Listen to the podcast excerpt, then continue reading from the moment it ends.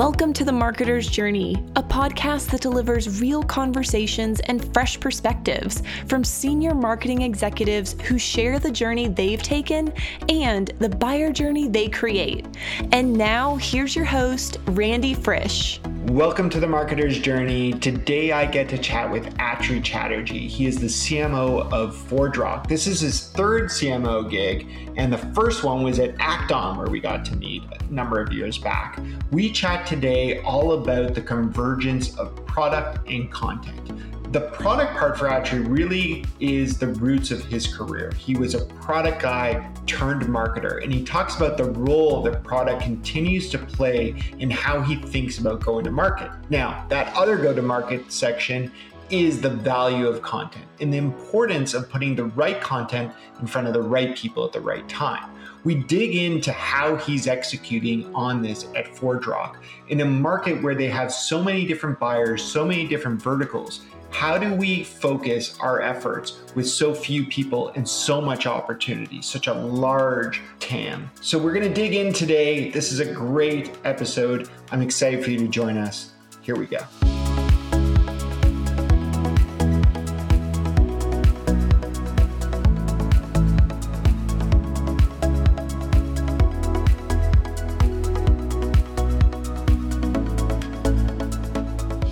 Thanks so much for stopping in. I am really excited to chat about how you became CMO of ForgeRock. But before we get there, let's take a step back and talk about how you became a CMO in the first place. Was this the vision you had when you started your career? Thanks, Randy. Um, yeah, that's a great question because I never imagined when I got out of college that I'd be a CMO at one point in time. Uh, I started off as a programmer. I studied computer science, uh, did a both a bachelor's and a master's degree in computer science and started off my career um, working at a company that built embedded systems. And this is embedded software that went into the avionics of uh, aircraft. Uh, cool. And we had to deal with uh, things like real time processing and uh, security and things like that um, because uh, these had both civilian as well as military usages. So there was a lot of emphasis on that. Um, and somewhere along the line, I, I, I thought, you know, I wanted to get more involved with customers, and I wanted to interact with customers more rather than being an R and D engineer. And I went uh, in my company and I asked if I could transfer out and, and become a systems engineer in the sales side, uh, become a SE basically is what you call them right now. Right. They kind of laughed at me and said, "Oh, wait a minute, you're a you're an R and D guy. Go and do R and D." And uh, and the R and D people said, "Like, what's wrong with you? You want to go be an SE?" This is where all the action is. This is where all the great computer science is being done. So I ended up having to leave, go to business school. I get a master's in, in business uh, because I had no idea of anything in business. I didn't know, I had no idea what balance sheets looked like. I didn't know how to do accounting, any of that sort of stuff. Uh, so I ended up having to go and study that and uh, come back. And I came back as a product manager. And that's how I really started my career in marketing as a, as a product manager it's it's really interesting, you know, to turn back the clock and, and hear that story. Which you know, I don't want to date you in any way, but you know, we're we're going you know 30 plus years in terms of that. And you look today, and you mentioned as an example, sales engineers, SEs. I mean, they are some of the most insightful, bright people on my team. No offense to the rest of my team, but you know, when I have an important call, I want an SE there with me because they understand not just the product, but they understand that connection between product and value add. And I'm, I'm wondering where you started to figure out that connection between being a product manager and perhaps a product marketer. Yeah, and so uh, so you know, so coming out, uh, the the thing that I was best qualified was was being at that intersection of product and uh, go to market, right? And with a strong product background. And that's kind of like the entry point that i had and i got started with that. And you're right i mean as you you look at ses uh, they're sort of the biggest you know they synthesize things and that's kind of like what they do. They see all aspects of things and they put things together and they have to concoct things on the fly and they have to come up with ways to solve problems. And that's a very interesting area to be in. Now i didn't really actually work as an se uh, i ended up going into product management and then product marketing after that but interacted a lot and worked very closely with SEs because you know when you enable a sales organization, one of the key constituents that you have to enable is SEs, and so that got me really going with uh, the importance of various things that I've learned uh, through my career, which is and and the importance of really being able to communicate and tell a story and and talk about value and uh, things like that because that's Uh, not about just product features and benefits. So if, if you if we fast forward a bit through these elements of your career, I'm curious your opportunities to become a CMO. How much was the product at the core of the companies you chose to work for? Yeah, that's. Uh, uh, I would say that uh, almost every company that I've worked at, and it's it maybe it's because of my uh, uh, my lineage and my background is I really look at product as one of the key decision makers for me. Uh, I'm in tech. We're we're in tech and all in this area, and product is is really fundamental to what we do.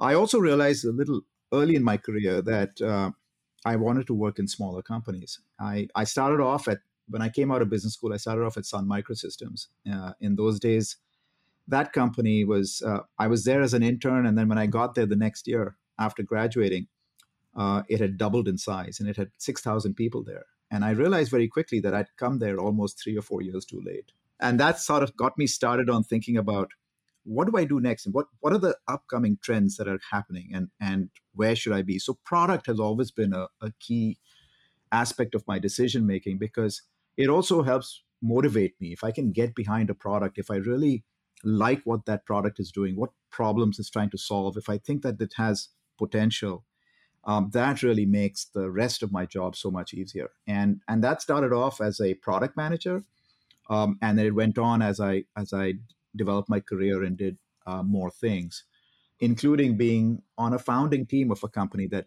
built a product for marketers, and that's how I really got into the marketing side of things uh, when we. Uh, started this company called Responsys, uh, which was uh, in the email marketing space back in got it started at the end of 98 99 uh, when e-commerce was getting started. And and there was sort of like the combination of product with solving the needs of the marketer.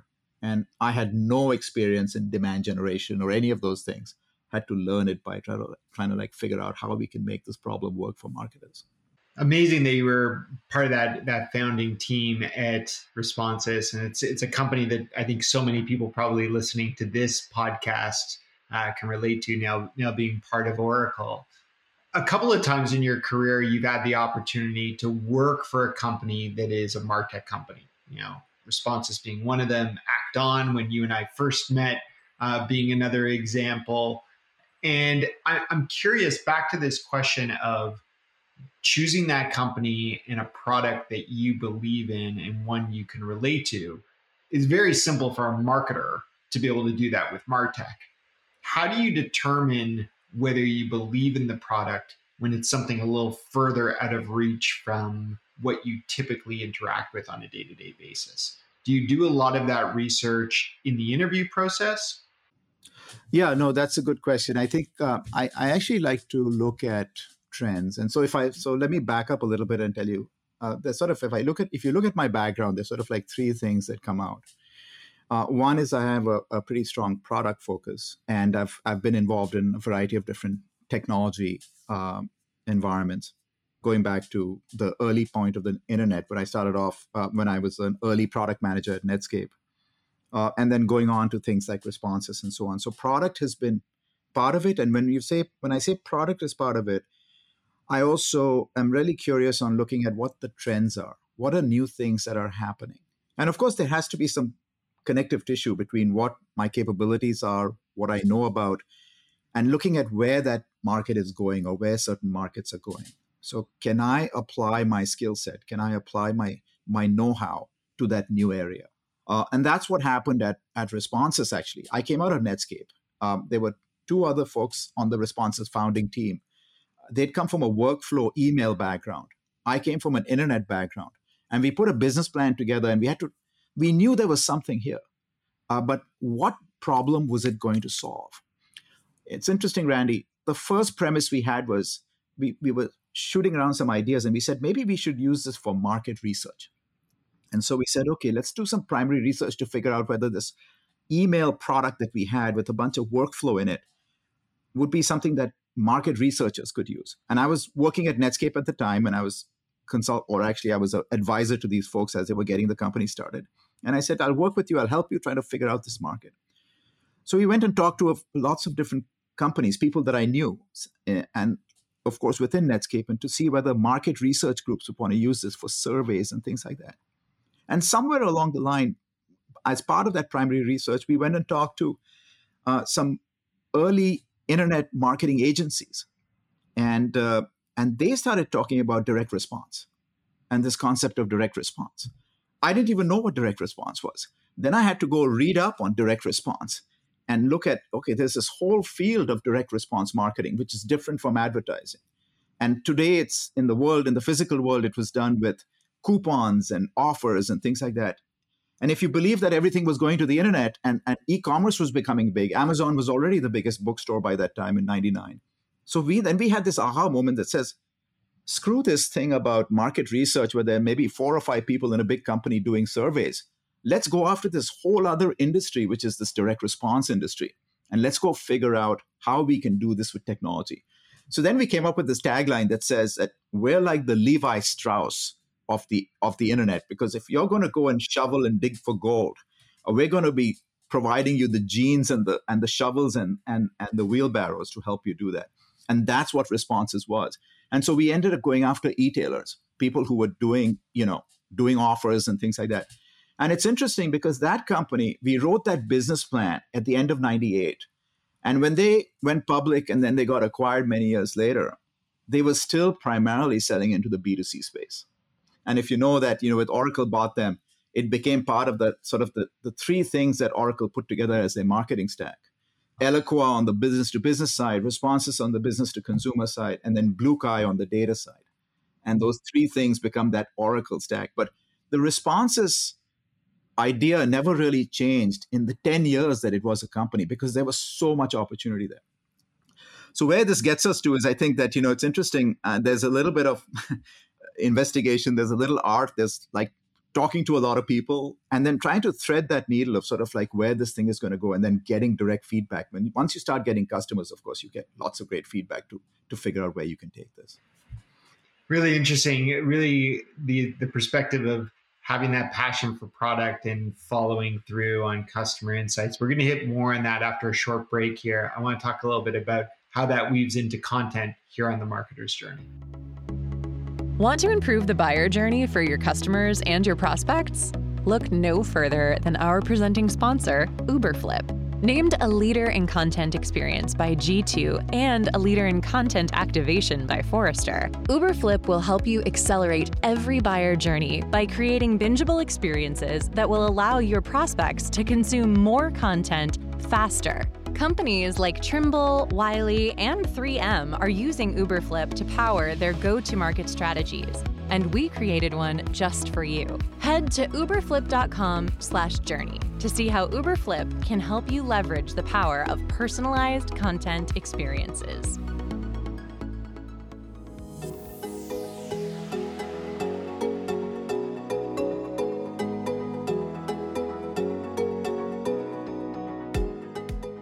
You've probably heard me talk about how valuable sales engineers are before. These are people who, as you just heard me say, can connect what our product does to the value that our customers take away from it. And I encourage you to think about these people in your organization. They may be your next product marketer. They may be your next CMO inside of your organization because they understand that connection.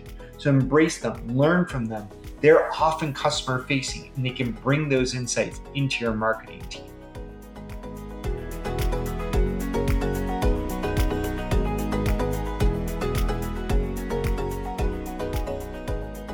We're back here on the marketer's journey. And actually, I took a look at ForgeRock's website before we jumped on today. And one of the things that excited me and also overwhelmed me as someone who doesn't understand the space you're in is the number of solutions and products that you offer.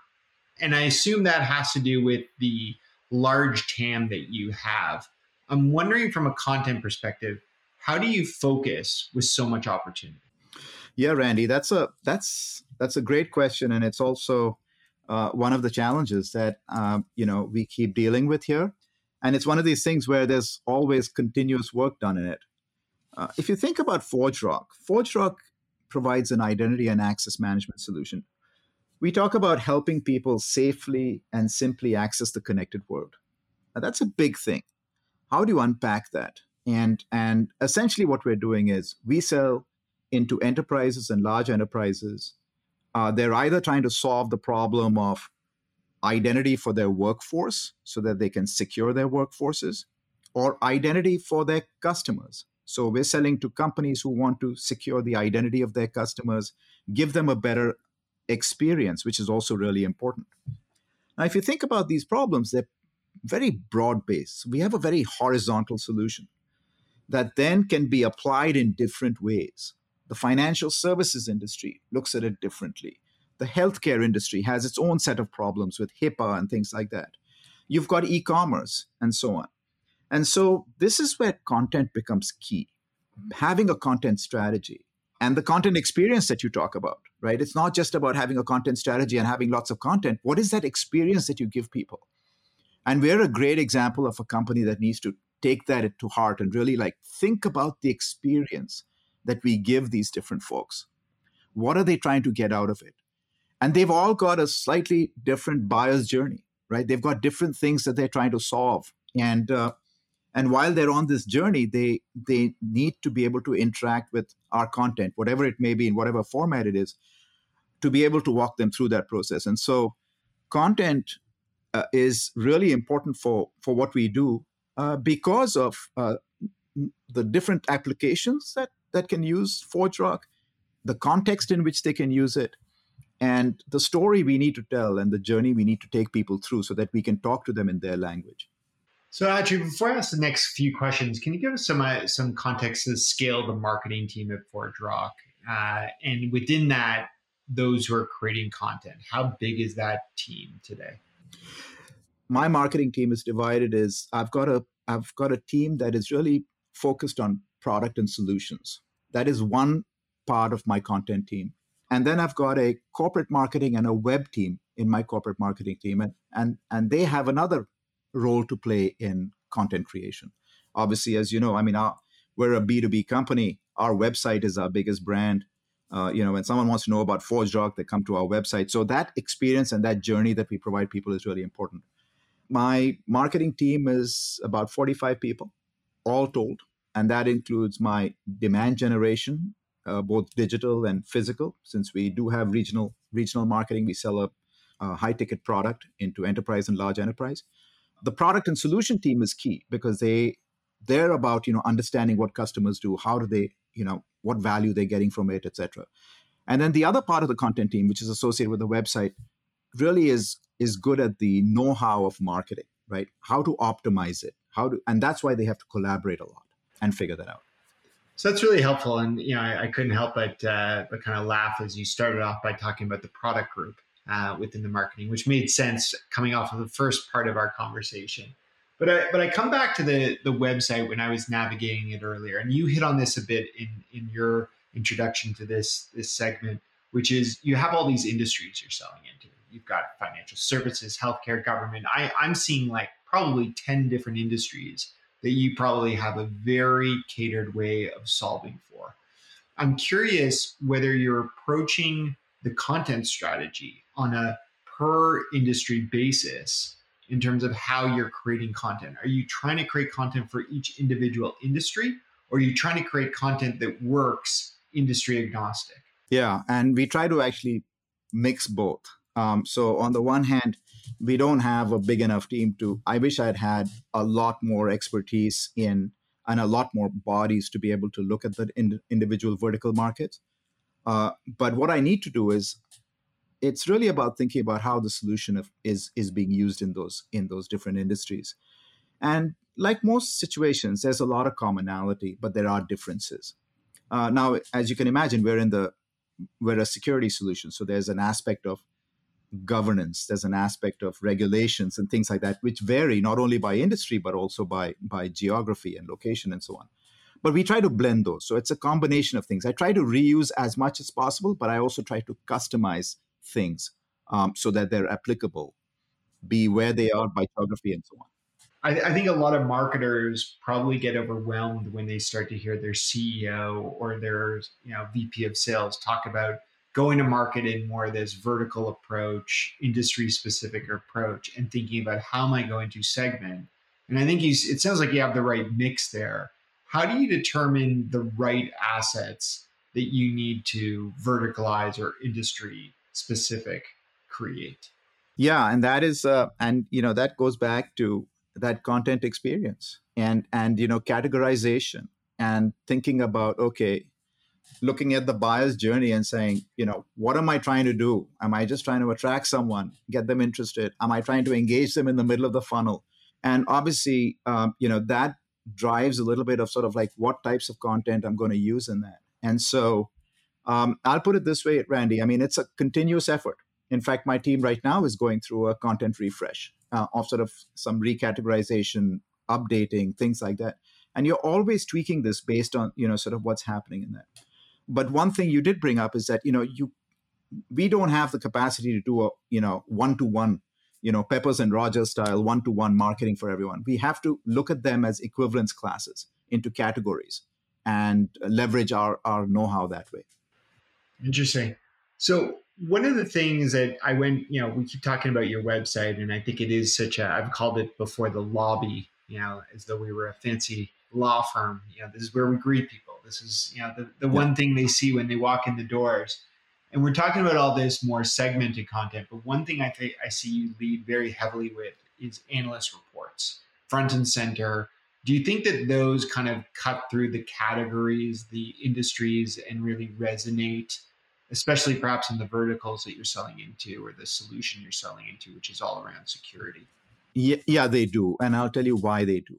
Um, typically, in a in a in a decision making process with a ForgeRock solution, you have multiple parties. As you know, you know in, in these types of things, there are many people who are influencers in that. But one important influencer, or maybe even decision maker, oftentimes more likely the decision maker, is uh, is someone in the CIO's organization. And for those uh, folks, they're looking at you know how is this how is this product compare what what's what problems does it solve? And they look at companies like gartner and they look at those you know sort of the cognoscenti. What are they saying about these products? And that's important because they're a good third party validation for this. Uh, so in that aspect of things um, the analysts and all that are very important because one part of our buyer buying group is going to be that it organization. And of course the other type other part will be some line of business. And so, in that sort of situation, also, um, I think actually customer anecdotes and customer stories are more important because they want to know what someone did with it, like them, and what value they got out of it. That's a great, great point, and and I think that's a great uh, way to think about that buyer journey, which is we need the right content, the right source, the right voice at different stages. That analyst may work for the CIO, whereas that practitioner wants to hear from their peers Absolutely. on what it might actually be like to, to implement. Actually, we're going to take another short break here. We'll be back with some rapid fire questions to wrap up here on the Marketer's Journey.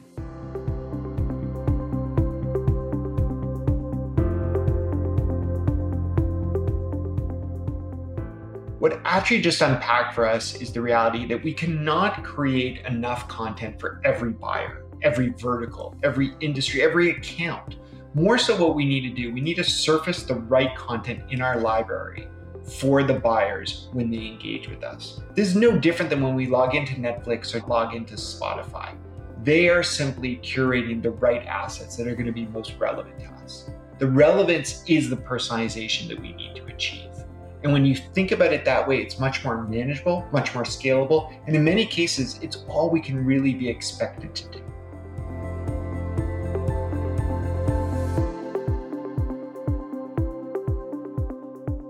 Welcome back to the Marketer's Journey. We've got Atri and we've chatted about your career journey, the focus on product. We've talked a little bit about the role of content. Now we're just going to hit you with some random questions. So, first one is Are you ready? Yes, I am. Let's do it. All right. So when you think about the next CMO out there, the one aspiring to that position, do you think they should focus on a specialty, or do you think they should really go through and become a marketing generalist? Yeah, that's a great question. I think the CMO role is a broad role, and what is expected from marketing is also, but is is quite broad. On the one hand, uh, you know, you're sort of in between a lot of different things: product on one side, sales on the other side, strategy. So having that broad base is useful. But I do think that uh, a few things that a CMO should, uh, an aspiring CMO should focus on. One is uh, know about the product. What what is your company selling? Right? What solution are you selling, and how are you solving that problem? Be good at storytelling, because marketers have to be those people. They have to tell the story. Uh, they have to communicate. And then finally, I think every uh, CMO today needs to know about demand generation and go to market, and actually really focus on the skill of demand generation, the B2B marketing, if you're in a B2B marketing situation, or even a consumer marketing, growth marketing situation, and know about metrics and performance. Well put. Well put.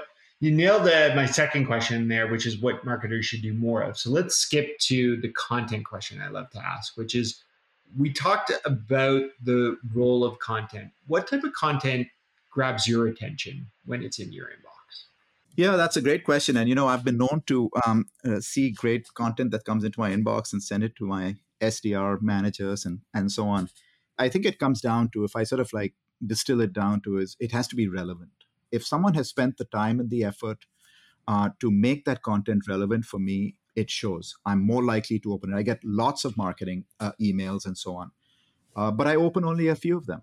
And the ones that I do open have something that is appealing to me, and the content is important. So it's not the graphics, it's not anything else. It's really what they're saying and how does that apply to me. And the advice I'd give anyone, and it's hard to do, it's not easy to do because it takes time and effort in any ABM approach, etc. Think about you know like who you're going after and uh, and try to customize it and make make sense to that to that potential reader. I love that. I, I want to go back to an, a couple parts of our conversation earlier today, and we finished the last segment talking about the role of analysts. But you've also been in the seat where there is no category. You're creating the category. So before the analysts are ready to cover you, how do you create authority in the market? Oh my God, that's a great question. And uh, I don't know if you've ever had Christopher Lochhead on your on your show, but you know that's another gentleman who uh, has a lot to say about category creation and and how to create a category. And it's really hard. And but I'll say one thing is that uh, and you know we were in the space with, for example, with Responsys even as a company like ForgeRock, we're you know building a category within a category of of what we go after, and the ability to be able to do this is is really building that narrative and having strong proof points of of that narrative. It's a process. And and as you start building up it's sort of like that snowball effect. As you start building up more and more proof points you then have a situation where the people like the analysts and all that come along with you. Uh, give you an example of a Zscaler, another company I was at before this. Uh, there was no such category as cloud security five, five, six years ago. So we ended up like starting off with trying to solve a problem with securing web gateways. And we did it all in the cloud. And then over time, as more and more organizations brought in Zscaler to, to, to protect their web gateway, which is all the HTTP traffic that's coming in, they found that there were other uses for it and and they decided to start moving more and more of their operation into the cloud and and this whole concept of having your security layer in the cloud became more important. Now there's a whole category called cloud security but it never was there. And uh, we had to sort of like move into that. And it's an effort. It took a long time. Patience. Yes. All right, my last one for you today, Atri, is uh, where are you going to go next? And this is how we close the journey. You know, from a personal side, where's that next vacation, and how do you make time for it? Well, we're now in the middle. We still seem to be in the middle of uh, COVID, and so with the Omicron, just to date our podcast here, with the Omicron exactly. virus going bigger and bigger, I'll say one thing. Um, uh, in August, my family and I we we took a vacation. We couldn't travel overseas, so we went to Alaska. Uh, we had a really great time in Alaska, and believe it or not, I've I've been in North America for 40 years, and I'd never been to Alaska. I even went to college in Washington State, which is about as close as you can get to the Canadian border, and then off onto Alaska. And I hadn't been to Alaska. So our next vacation is most likely going to be in North America and there's so much to see in North America. And you know, we we oftentimes most people forget this. They want to go to different places, and we've done that too. Go to Greece and go to Turkey and go to these places. But in our own backyard, in our own continent, there's so much to see. Um, Even our own countries. In our own countries, we want to do more um, in going to places like Yellowstone, Grand Tetons, places like that that we haven't spent enough time in. That's a, it's a great tip, great advice. Don't go far, just look for something to get away. And I think that's what we all all definitely are craving these days, is your point, amid whatever wave we may be in. Uh, thank you so much for sharing everything about how you've got into this exciting opportunity of ForgeRock, various different uh, opportunities you've had, the way you think about content, so much taken away. And if you're tuning in for the first time, every CMO I've gotten to speak to has a little bit of a different journey. I'm sure yours is taking its own unique path, and one day maybe you'll share it on this podcast. Till next time, thank you for tuning in. You've been listening to the Marketer's Journey podcast. Big thanks to our sponsors at Uberflip, who help you fuel demand generation with content for an accelerated buyer journey. To ensure you never miss an episode, subscribe on iTunes, Google Play, Spotify at uberflip.com slash podcast or anywhere you listen to podcasts.